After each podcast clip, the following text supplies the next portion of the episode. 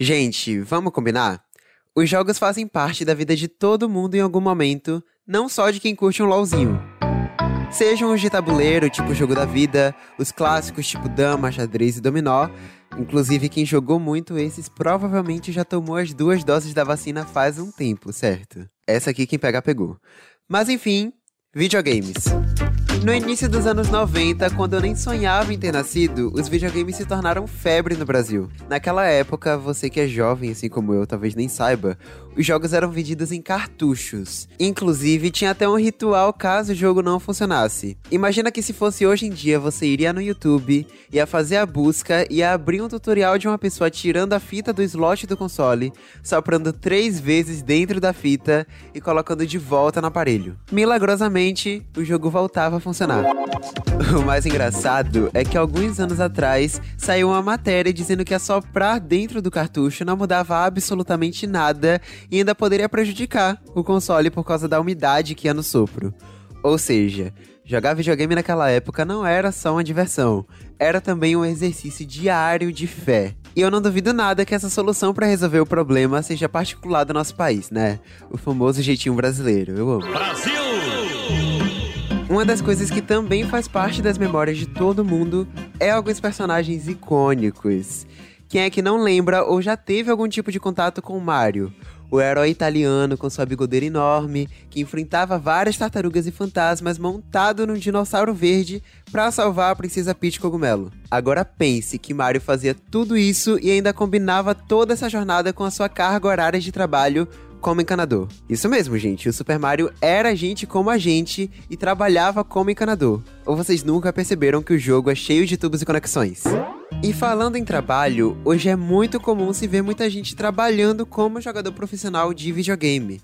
Ou seja, agora se sua mãe reclamar que você tá tempo demais no computador ou que ficar muito tempo jogando vai danificar a televisão da sala, é só você argumentar que tá trabalhando ou fazendo um estágio. Olha só. É, minha gente, os jogos eletrônicos movimentam centenas de bilhões de dinheiros por ano e esses números só aumentam. Hoje em dia são montados eventos enormes com milhões de pessoas na plateia assistindo às competições, e vale a pena lembrar que antes da pandemia isso já rolava até presencialmente. Inclusive, toda vez que eu vejo esse tipo de dado, fico me perguntando como eu posso gostar tanto de jogar e ainda assim não ser extremamente bom em jogo nenhum. Que saco! O Brasil é uma das potências mundiais dos chamados esports. Já fomos campeões em diversos games e o que mais impressiona é que a organização desses eventos recebe cada vez mais investimento. Só para vocês terem noção, já rolou campeonato pagando ao campeão algo em torno de quê? 15,6 milhões de dólares? Tá certo isso aqui, gente? Esse dinheiro convertido em real bate mais de 84 milhões na cotação atual. É basicamente o dinheiro de comprar a nova casa futurista da Alicia Keys com tudo dentro ou noronhar-se de pulseirinha VIP. Como vocês já perceberam, hoje nós iremos falar, obviamente, sobre games. Vamos falar dos jogos, da profissão e porque os games dificilmente dão certo quando vão pro cinema. Aliás, um abraço especial para Mortal Kombat. Por que fizeram Street Fighter contando a história de Chun-Li com a atriz canadense. E você, já quis ser algum personagem dos games? Já quis ser o CJ do GTA, a Lara Croft do Tomb Raider? Então, vamos colocar o headset, pegar o caderninho para anotar os cheats, porque hoje é dia de entender o mundo dos videogames aqui no Pega essa Ref. Produção, pode rodar a vinheta. Brasil! Seis e Três reais. Três? Três reais. Defensor da tese de que o planeta Terra é plano.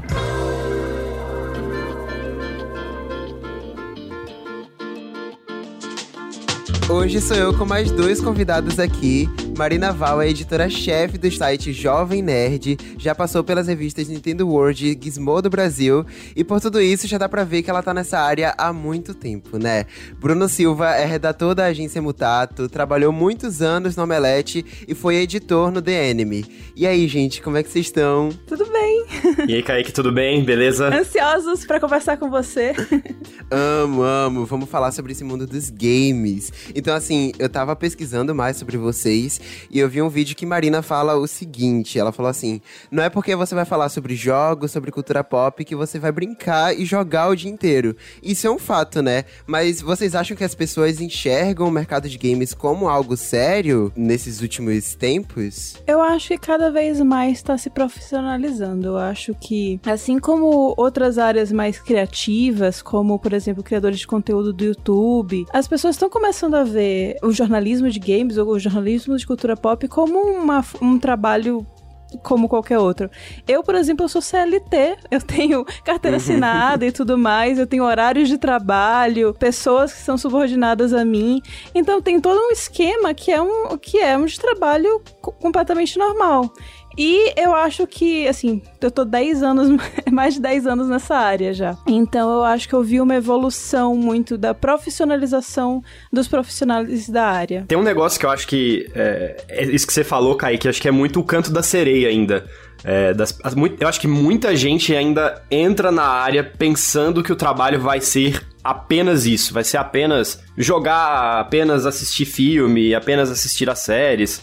É, mas, mas eu acho que, assim, concordando com a Marina, eu acho que é uma percepção que aos poucos tá mudando, porque acho que as pessoas começam a ver, assim, o, o, o trabalho que dá, né?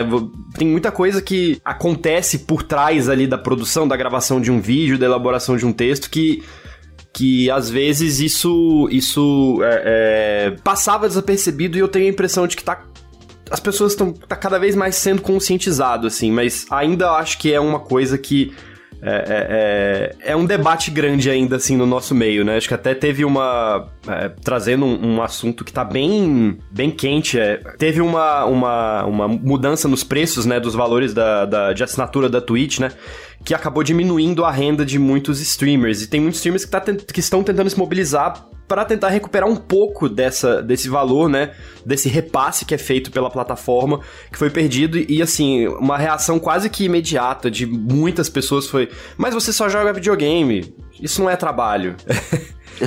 então, ai, ai. então acho que ainda tem um pouco desse de estigma, assim, nesse, de encarar o, o trabalho que envolve um aspecto de diversão como trabalho. Sim, vocês que fazem nessa área do jornalismo no game precisam ter várias habilidades diferentes, né?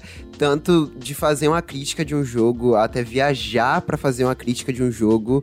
Como é todo esse processo, gente? Vocês já tiveram que, por exemplo, sair do Brasil para para testar algum, algum game e fazer uma matéria sobre? Sim. Inclusive, a gente já Várias viajou junto. A gente já viajou junto, sim. que massa. Foi pra, é pra eventos aí pelo, pelo mundo afora, México, Estados Unidos, Europa. Então, assim, parece... Quando eu tô falando, parece só... Nossa, que glamour, né? Tipo... é, mas aí a gente vai de classe econômica, a gente fica com... Chega já com jet lag lá. Mas é muito... É assim, é uma oportunidade bem legal que tá, tá se abrindo pro Brasil. Eu acho que quando eu comecei não existia tantas oportunidades com tanta frequência. Claro que agora parou por conta da pandemia, mas de a gente conseguir testar junto com os veículos americanos os jogos que vão sair. Eu fui na Naughty Dog, tipo, basicamente testar The Last of Us 2 antes do lançamento e para poder escrever umas primeiras impressões, conversar com o Neil Druckmann que é o, o, o, criador do jogo. E são oportunidades assim que, tipo, quando eu comecei nessa área, eu jamais imaginaria que teria. Sim, sim, com certeza. Acho que esses últimos anos, acho que a, in, a indústria, né, do, dos games, toda essa coisa da cultura pop, eu acho que ela passou a enxergar o Brasil com muito mais é, é, potencial de mercado e acho que isso se traduz um pouco em todas essas oportunidades que a gente passa a ter, né? Assim, realmente, igual a Marina, assim, da minha experiência também no começo era muito de tipo, eu passava meses convencendo, sei lá, as únicas duas pessoas no Brasil que tinham esse acesso de poder colocar a gente em contato com as empresas, velho, para me emprestar um jogo. Não era nem. Não era, os caras nem davam a cópia do jogo para você poder fazer seu trabalho. Você, você emprestava fazia o negócio e depois você tinha que devolver. E era tipo tudo mídia física. Então chegava pelo correio, aí você ia lá, jogava o negócio, ficava, sei lá, uma semana com o jogo. Depois você tinha que pegar e devolvia tudo de volta, volta pros caras, assim. O que hoje em dia é um negócio super banal, assim. É, o cara é. manda uma cópia, uma chave de jogo e, e, e o acesso é muito maior também, né? Você, você tem muito mais gente podendo podendo trabalhar, né? Podendo, podendo produzir conteúdo em cima, em cima dessas obras que estão saindo. Uma coisa também que tá sendo legal agora, tipo, apesar da pandemia, alguns estúdios de jogos estão conseguindo dar acesso a gente pela nuvem para prévias exclusivas dos jogos que vão sair. Então a gente não precisa ir fisicamente lá. A gente pode testar do conforto da nossa casa prévias de jogos. Claro que assim, tudo com embargo, tudo que tem é, é, tem uma série de o que a gente chama de non-disclosure agreement, que são basicamente contratos dizendo você não pode falar nada até tal data. Massa, eu, eu me interessei muito sobre vocês já terem viajado junto para cobrir eventos e tal. Me digam, vocês já passaram algum perrengue, principalmente juntos nessas viagens? Porque, meu Deus, isso dá diferença de fuso, nossa, deve ser um processo. É, Cara, acho... juntos? Juntos, acho que a gente nunca passou perrengue. Acho que não. As viagens que a gente fez juntos, eu lembro muito dessa viagem do México que você falou, Marina. É, que eu fiquei umas 10 horas num outro país, sozinha, porque todo mundo foi em outro voo. Nossa, é verdade. pra, pra você foi o perrengue, é verdade. Lembrei. É. Ai, ai, e cada um sozinho, tipo, independente de viagem juntos, assim, o jogo de, sei lá, foram testar o jogo e travou. Algo, alguma coisa assim já aconteceu que vocês tiveram que correr assim pra, pra dar certo? Olha, é meio comum é, quando você tá testando uma cópia de preview que o jogo dê algum bug, algum é, trave. Mas normalmente quando tem esse tipo de coisa, já tem uma equipe dedicada a suporte. Olha, se você tiver, é, tipo, eles mandam um e-mailzinho dizendo: olha, se você tiver qualquer problema, contate essa equipe aqui e mande pra gente que a gente resolve. Porque já é esperado, porque não é a cópia que vai chegar para os consumidores. É um, um betinha, né? Isso. É, normalmente esses jogos, assim, eles só ficam prontos, prontos mesmo, assim, muito perto do lançamento. É coisa de a gente tá falando de um mês, três semanas. Às vezes tem jogo que sai que, e que depois eles começam a corrigir os. Eles admitem que o jogo sai com problema e eles passa um tempão tentando corrigir esses problemas, assim. Então é, é, é um aspecto que, que, que eu acho que inclusive é um dos grandes problemas assim hoje em dia de, da indústria de jogos é, esse, é essa condição dos jogos saindo. E aí você envolve várias questões tanto de coisas de trabalho mesmo dos próprios estúdios condição de trabalho é, quanto é, acho que é talvez um pouco dessa dessa da gente ter acostumado que jogo sai com problema né? Mas isso da, normalmente acontece assim com bastante frequência de um jogo dar problema numa sessão de teste e, e, e é normal assim porque de fato eles têm muito para trabalhar é, é, ainda. E às vezes varia muito, assim. Tem vezes que a gente pega e vai testar um jogo, né? Tem essa oportunidade de testar os jogos antes do lançamento. Sei lá, o jogo falta seis meses para ele sair. Às vezes a gente tem oportunidade de testar, falta um ano pro jogo sair. Tem, tem, teve jogo que eu já vi que o jogo não ia sair nem um ano, assim. E, e que a gente, como a Marina falou, desses embargos, né? É, tinha um negócio que a gente, lá no, no Omelete, a gente conseguiu fazer. Eu, eu acredito que o Jovem Nerd também também entrou recentemente, de você ser juiz de premiações de jogos. Sim. E aí, meu amigo, você abre um abre todo um novo mundo, assim, de, de, de, oportunidades. Porque aí, de fato, assim, é, os estúdios, eles, eles passam a procurar muito mais porque eles sabem que a sua opinião vai, vai impactar em o, o, o, estúdio ganhar um prêmio, o estúdio ganhar um, um, um, bônus no final do mês pela, pelo desempenho dele com a crítica. Isso acontece também com frequência. Tem jogo que, que eu assinei é, contrato lá que eu não posso falar que eu joguei até hoje. Cara, mas falando de perrengue, assim, de coisas que aconteceram durante viagens, teve um que não foi necessariamente jogo. O Omelete foi convidado para visitar o set do filme do Aquaman. Eram as gravações do filme. E por algum motivo essa viagem caiu no meu colo. É, não era para ser eu, mas acabou sendo eu. Aí, tipo, tipo, primeiro que para você ir para Austrália você precisa de um cartão de vacinação para febre amarela. Então toca, vá fazer com esse cartão e tal, tirar o visto. O negócio saiu literalmente no dia da viagem. E aí, no meio da viagem, tipo, primeiro que a escala da viagem é um negócio absurdo, assim. Eu, eu, passei mais tempo em aviões do que lá fazendo o trabalho. E ainda por cima, no meio da viagem, né, que eu ia fazer uma escala no Chile para depois ir para Austrália. Rolou tipo a maior nevasca dos últimos 50 anos no Chile e o voo atrasou. Então, tipo, hum. eu já ia passar, sei lá, 48 horas na Austrália. Essas 48 horas viraram tipo 30. Aí eu cheguei do outro lado do mundo, com, velho, o dia virado pra noite, completamente destruído de ficar passando em aeroporto e coisa. Eu não tenho lembranças do que aconteceu nessa viagem. eu não lembro. Você só existiu. Eu só existi durante, durante essa semana que foi foi praticamente, tipo, fazer um bate-volta pro outro lado do mundo. Meu eu tenho Deus uma história parecida, mas foi com games a minha. Eu tava indo pro Japão. Já é um perrengue conseguir visto pro Japão, porque é super. Você tem que provar muitas coisas. E aí eu ia passar 72 horas no Japão, 72 horas no avião de, tipo, contando com ida e volta, voltando e até a CXP pra cobrir e eu tinha que fazer vídeo. Meu Deus do céu. então, assim, é, o, o, quem me encontrava na CCXP perguntava: Você tá bem? Você tá meio com carinha de abatida? Eu falo, deixa eu te contar um negócio assim, tipo, chamado jet lag, assim. 12 horas de diferença. São 12 horas de diferença e, tipo, a viagem pra lá é muito longa, porque você tem que fazer uma pausa, não tem como ir direto. Não existe voo direto do Brasil pro Japão, né? Assim como não tem pra Austrália. É, é não dá. O avião, o avião não chega lá, é. basicamente. É muita correria. E, gente, uma, uma curiosidade minha. Vocês que são jornalistas de games e tal, como é que vocês enxergam esses jogos que viraram filme? Como é que vocês acham que precisa melhorar? Ou que já são bons o bastante? Como é que é? E aí, Marina? Olha, minha opinião, assim, eu tô com muito fresco na cabeça Mortal Kombat e é tipo, ele não é que, assim, não é que é um filme desastroso, mas assim, se você considerar o material original e se você considerar o título do filme que é Mortal Kombat, Torneio Mortal, digamos assim, e que não tem um torneio, é, eu acho que você fica assim, não, pera, pra quem você tá fazendo esse filme? Porque não tem, é, tem algumas coisas assim que são, que eles querem fazer muitas homenagens, querem botar as frasezinhas de efeito dos personagens, mas não parece ser da mesma franquia dos jogos que eu joguei, sabe? Sim, parece com uma equipe diferente, né? É, ao mesmo tempo, estão elogiando bastante Free Guy, que é meio que inspirado no universo de, dos videogames, mas não é uma adaptação direta dos videogames. E eu acho que nisso acaba sendo um pouquinho mais bem sucedido, por, justamente por não ter você não tem aquele, apego emocional, você não tem uma base para se referenciar. Tem muito mais liberdade para os roteiristas fazerem o que eles quiserem.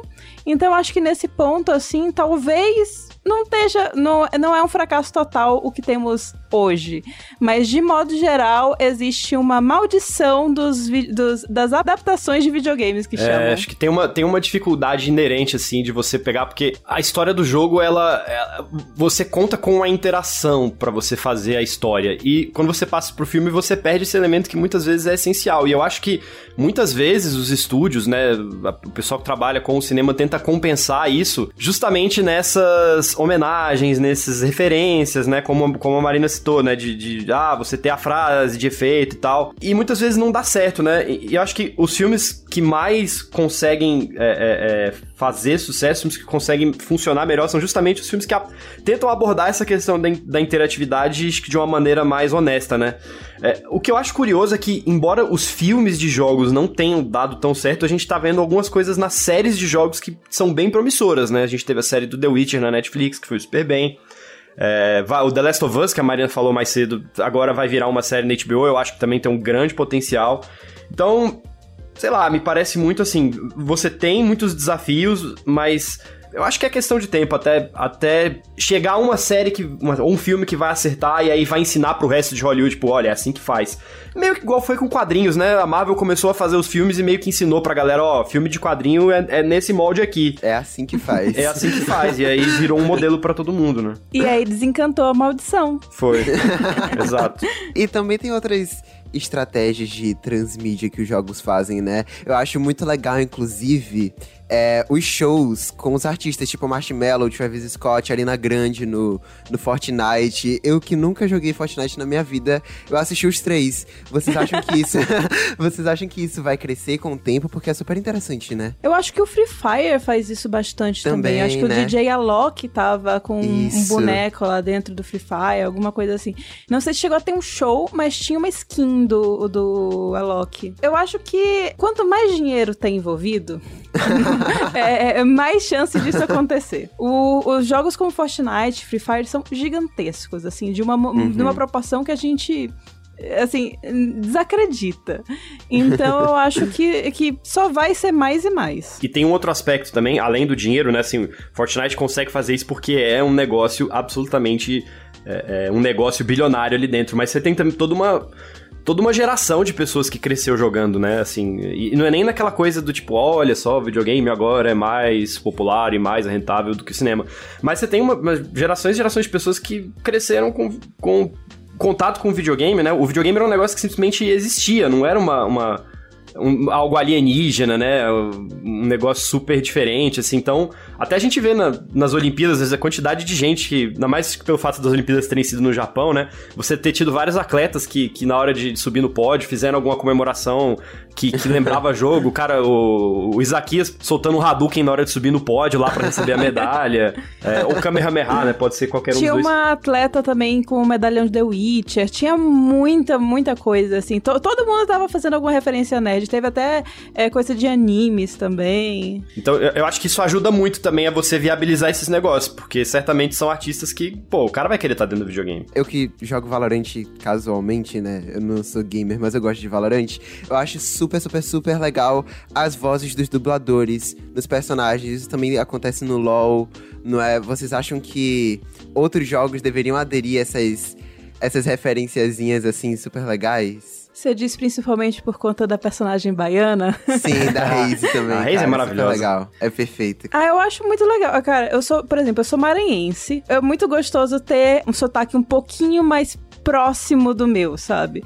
Não é só eixo Rio-São Paulo. Eu fico muito feliz de ter essa representatividade, fico muito feliz que tem mais, mais empresas apostando na dublagem, porque querendo ou não, é, só, só ter opção de inglês é uma coisa que limita muito. No Brasil, a gente não tem. Uh, não é 100% da população que, que fala outro idioma. Então, ter a opção de legendas em português e, de, e principalmente de dublagem em português é muito inclusivo, é muito legal. E quanto mais sotaques a gente tiver em diferentes jogos, melhor. Esse negócio do Valorant é muito legal, assim, que é, tem uma personagem no jogo, né, que é a Raze, que ela é de Salvador e ela tem o sotaque baiano e ela, e ela faz, fala expressões da Bahia. E, e, eu acho muito legal exatamente que, assim, me vem um filme na memória, cara, assim, que eu acho que também é um pouco do reflexo de como, como o Brasil passou a aparecer muito mais no cenário de jogos e passou a ser considerado muito mais por essas empresas que vêm de fora. Cara, se a gente pega 30 anos atrás, velho, a representação do Brasil nos jogos era o Blanca. Era tipo, velho.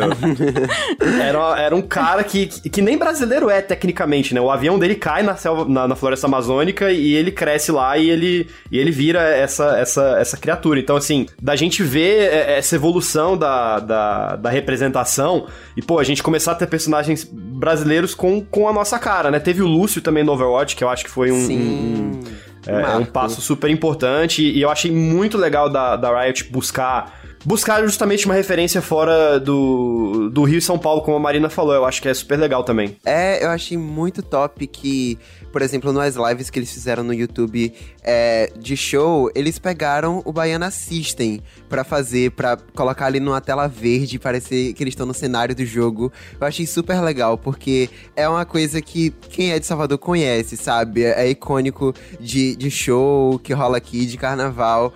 Então, achei muito legal essa sacada deles de realmente procurar algo que representa, sabe? E não algo muito superficialzinho e tal. O clipe com a Daniela Mercury. Foi maravilhoso.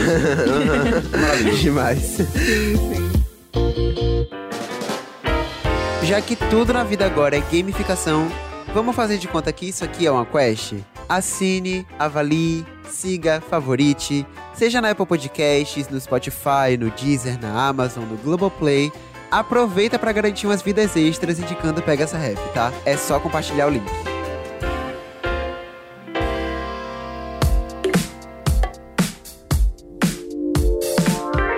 Coisa muito interessante disso de, do Brasil ser representado nos jogos é que também tem um mercado de desenvolvimento de jogos aqui no Brasil, né? De jogos brasileiros. A gente viu isso, sei lá, com o Cellbit, é, com o RPG dele. Como é que isso tá funcionando aqui? Olha, eu acho que cada vez mais também tá aumentando. Essa, esse mês, eu acho que saiu o Dodgeball Academia da Pokestrap e tá sendo muito elogiado por vários sites gringos.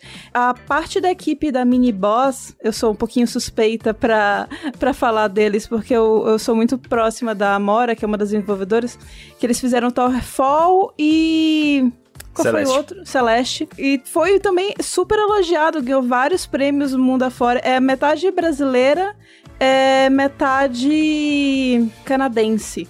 Então, é, agora assim, tem muito estúdio bom no Brasil. Tem muita gente boa mostrando, assim, a que veio, sabe? E não só no eixo Rio São Paulo de novo, sabe?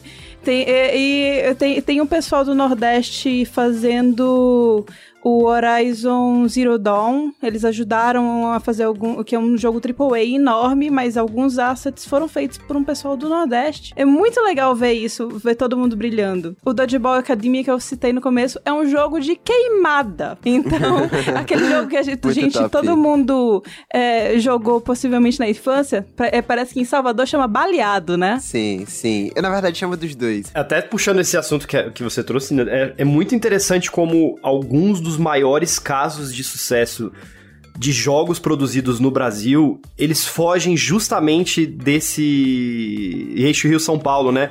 Cara, Horizon Chase, que é talvez um dos jogos de corrida, assim, comercialmente falando, mais populares lançados no Brasil nos últimos anos, que é um jogo de corrida, saiu para celular, depois teve versão para PC, consoles, lembra muito o clássico Top Gear, que muita gente deve ter jogado no Super Nintendo, é de um estúdio do Rio Grande do Sul. É, você tem o, os pessoal da Behold, né, que é um estúdio que começou lá em Brasília, hoje em dia vários dos, dos integrantes, acho que estão até fora do país, é, que fizeram o Chroma Squad, que é um, um gerenciador de, de de gravação de série de ação japonesa. É maravilhoso esse jogo. é, o Space também é deles. Então, assim, você tem, de fato, né? Acho que também um pouco da natureza do, do desenvolvimento dos jogos, né? Assim, você teve muito talento, né? E, e, que, que precisou sair do país, né? A gente tem vários exemplos de desenvolvedores brasileiros que foram para estúdios lá fora e, e, tiveram muito sucesso lá. Como exemplo, acho que o principal exemplo que a gente pode citar aqui é o Rafael Grassetti, que foi diretor de arte do último God of War, né? Foi, uhum. Basicamente foi o cara que botou baba no Kratos. Foi, foi um brasileiro.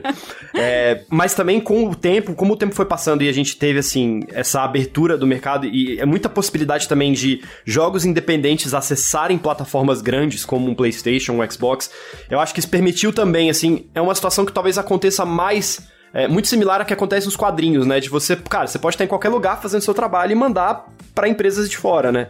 E assim como a gente tem muitos artistas brasileiros trabalhando, né, para uma Marvel, para uma DC, a gente também começa a ver muitos é, desenvolvedores e estúdios brasileiros podendo lançar os jogos deles nessas plataformas que, se você via 10, 15, 20 anos atrás, elas eram praticamente inacessíveis para um estúdio daqui. Eu vejo, eu, tipo, tenho muitos amigos no, no cenário de desenvolvimento, porque eu já fiz um pouquinho de game jams e coisas assim. Game jams são maratonas de desenvolvimento. Então eu fazia alguns, algumas artes para jogos meio de maneira robista mesmo. É, então é, tem gente que eu conheço que está trabalhando na Finlândia, tem gente na Alemanha, na Canadá, em Barcelona, tipo, é no mundo inteiro, assim, e talentos brasileiros. É uma área, assim, que só tá pegando mais e mais gente do Brasil.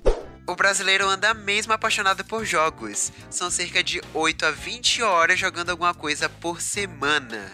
E olha, as mulheres de 20 a 24 anos são a maioria do público que joga videogame no Brasil, com 51,5%, segundo a pesquisa Game Brasil 2021. E ainda assim, os machos inseguros não deixam as minas em paz, né?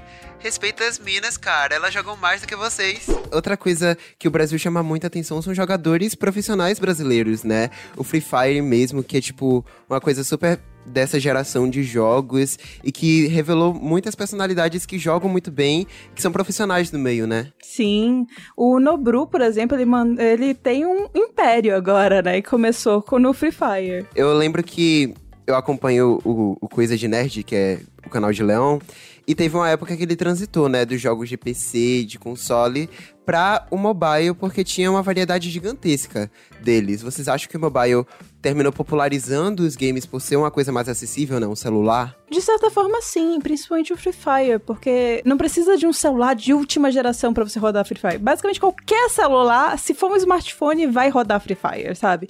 É um jogo muito leve, muito acessível, muito fácil de você entender as mecânicas principais, difícil de dominar, mas tem vários campeonatos de periferia, por exemplo, de Free Fire, que abriu para um pessoal que, ah, não necessariamente tem um computador gamer, ou não necessariamente vai ter dinheiro para comprar um PS5 a acessibilidade é muito importante no Brasil. A gente, a gente fala assim, tipo, putz, eu, eu e o Bruno, a gente falando é, sobre tá 10 anos na área, sei lá quanto tempo na área, mas tem gente que tá chegando agora e também tá brilhando justamente por essa inclusão por essa possibilidade de estar tá jogando, ter, uma, ter, um, ter um, um, basicamente, um console de jogos na mão, que é o celular. Sim, o, assim, o mobile hoje em dia, já há muito tempo, eu acho, né, é a principal plataforma de jogos do país, assim, se você for pegar em números pesquisas absolutos, você é, pesquisas apontam que você vai, você tem muito mais gente jogando no celular do que em qualquer outro é, aparelho. E eu acho que o, o Free Fire para mim, ele, eu acho que ele representa muito também uma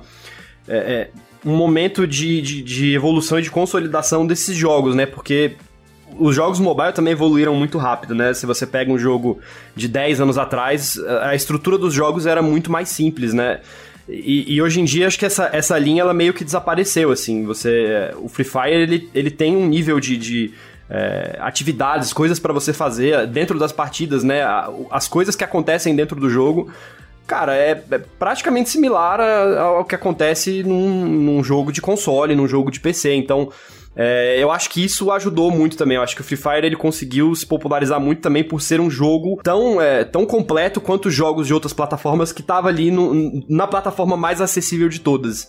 Então eu acho que isso ajudou também muito a ser essa fórmula de sucesso que a gente tá vendo hoje. E às vezes, assim, eles fazem aquele, aquele monte de campanhas e de parcerias com outras empresas. Recentemente eles fizeram com o Street Fighter, botando skins do Ryu e da Chun-Li. Fizeram é, campanha com o One Punch Man, botando skin do Saitama dentro do jogo. Várias coisas assim que, tipo, não necessariamente tá no seu radar, porque, por exemplo, você, Kaique, você falou que não joga tanto. Mas, sei lá, talvez você assista anime e talvez o anime que você assista esteja no Free Fire. Aí você fica, ei, talvez eu baixe esse jogo aqui pra ver qual é que é. E falando em mobile, mobile, celulares e tablets são a plataforma preferida dos gamers brasileiros. Cerca de 41% jogam em dispositivos móveis, o que não quer dizer que estejam em trânsito, tipo no ônibus ou metrô. 97% jogam no celular, mas em casa mesmo, também segundo a pesquisa Game Brasil. Uma coisa engraçada é que às vezes a pessoa não precisa nem jogar para fazer parte do mercado de games, né? Por exemplo, eu amo assistir gameplay de Minecraft até hoje. Eu tô falando sério, eu amo gameplays. Vocês acham que é, os canais do YouTube, da Twitch, têm um papel significativo nesse mercado? Claro. Sem dúvida. Com certeza. E eu acho também que a, cada vez mais as pessoas estão se dando conta da responsabilidade que elas têm como criadores de conteúdo. Sim, é muito legal ver que também abre portas para muita gente, né? E diversificar esse mercado. Eu, eu gosto muito de acompanhar, por exemplo, Malena desde sempre. Eu acho ah, que ela é, é cara, ela é, perfeita. ela é perfeita. ela é um exemplo é. de pessoa que eu acompanho desde sempre porque gostava muito de Minecraft, gosta até hoje, então todas as séries dela eu assistia. E daí ela passou a jogar The Sims, que era muito legal ver as séries dela também. E agora ela joga Valorant, que é o jogo que eu também jogo, sabe? Ah, é incrível. Eu amo. Turma, tô aceitando candidatos para montar um squad aqui do Pega essa Ref comigo, mas tem que me carregar, tá? Afinal, a gente precisa normalizar a existência do gamer mediano, a pessoa que gosta muito de jogar como eu, mas não joga muito bem em nada. Interessou? Me manda aquele áudio no zap me falando porque você seria uma peça essencial nesse time. Me conta sua história, seus problemas, o que você quiser. Anota aí o número: 719 9729 8556. Ai, gente, foi muito legal bater esse papo com vocês. Eu acho que abriu a mente de muita gente sobre esse mercado de games e eu queria saber onde é que as pessoas podem achar vocês, onde é que vocês estão agora no momento na internet. Me diz aí. Segunda a sexta e às vezes sábado, vocês me encontram no jovemnerd.com.br. Eu tenho textos lá, sou editora-chefe, então às vezes quando você não tá vendo muito texto meu lá, é porque eu tô agindo nos bastidores. e no Twitter e no Instagram, arroba Ninaringo. Bom, vocês podem me acompanhar basicamente nas minhas redes sociais. É, é tudo é Twitter, é Instagram, é Bruno Freaks, é Bruno Free, um X no final. E eu comecei a fazer lives na Twitch recentemente também. É, então, todas as terças, sextas, domingos, estou fazendo live lá. Quem quiser colar aí, trocar uma ideia, bater um papo sobre a vida, o universo e tudo mais, tamo junto. E para finalizar, vocês têm algum recado para alguém que queira começar agora, tanto nesse meio de jornalismo de games ou de se profissionalizar mesmo como jogador? O que é que vocês têm para dizer para essas pessoas? Sim, pega um bloquinho aí e anota. Eu tenho dicas, dicas preciosíssimas. Primeiro, se você quer escrever sobre games, não se limite apenas a jogar.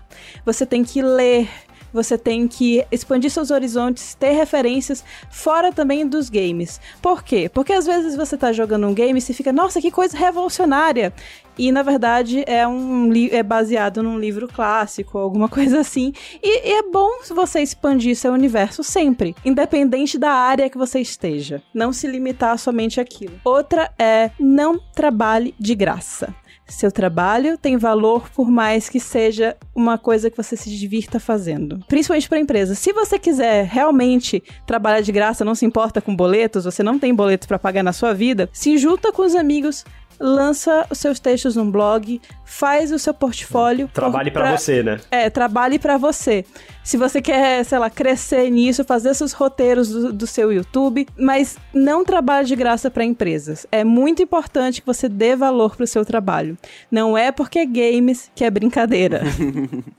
eu assino embaixo tudo que a Marina falou e tem uma frase que eu, eu gosto de falar muito quando eu falo sobre esse assunto, que é o emprego dos sonhos continua sendo um emprego. Não é, não é porque, assim, obviamente eu sei que tem muita gente que quer entrar nessa área porque quer estar mais próximo. É, eu, eu comecei a fazer isso com essa vontade, mas de fato, assim, você tem uma série de, de coisas no trabalho que vão muito além do que só jogar, só assistir filme, só assistir série.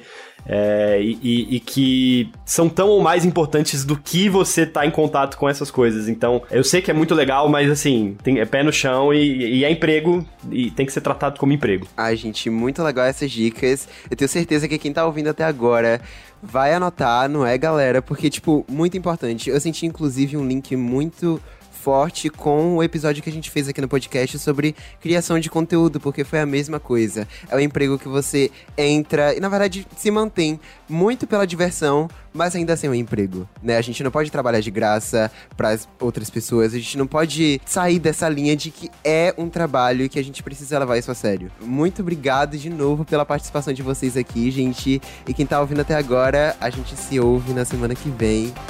Beijinho, até a próxima quinta.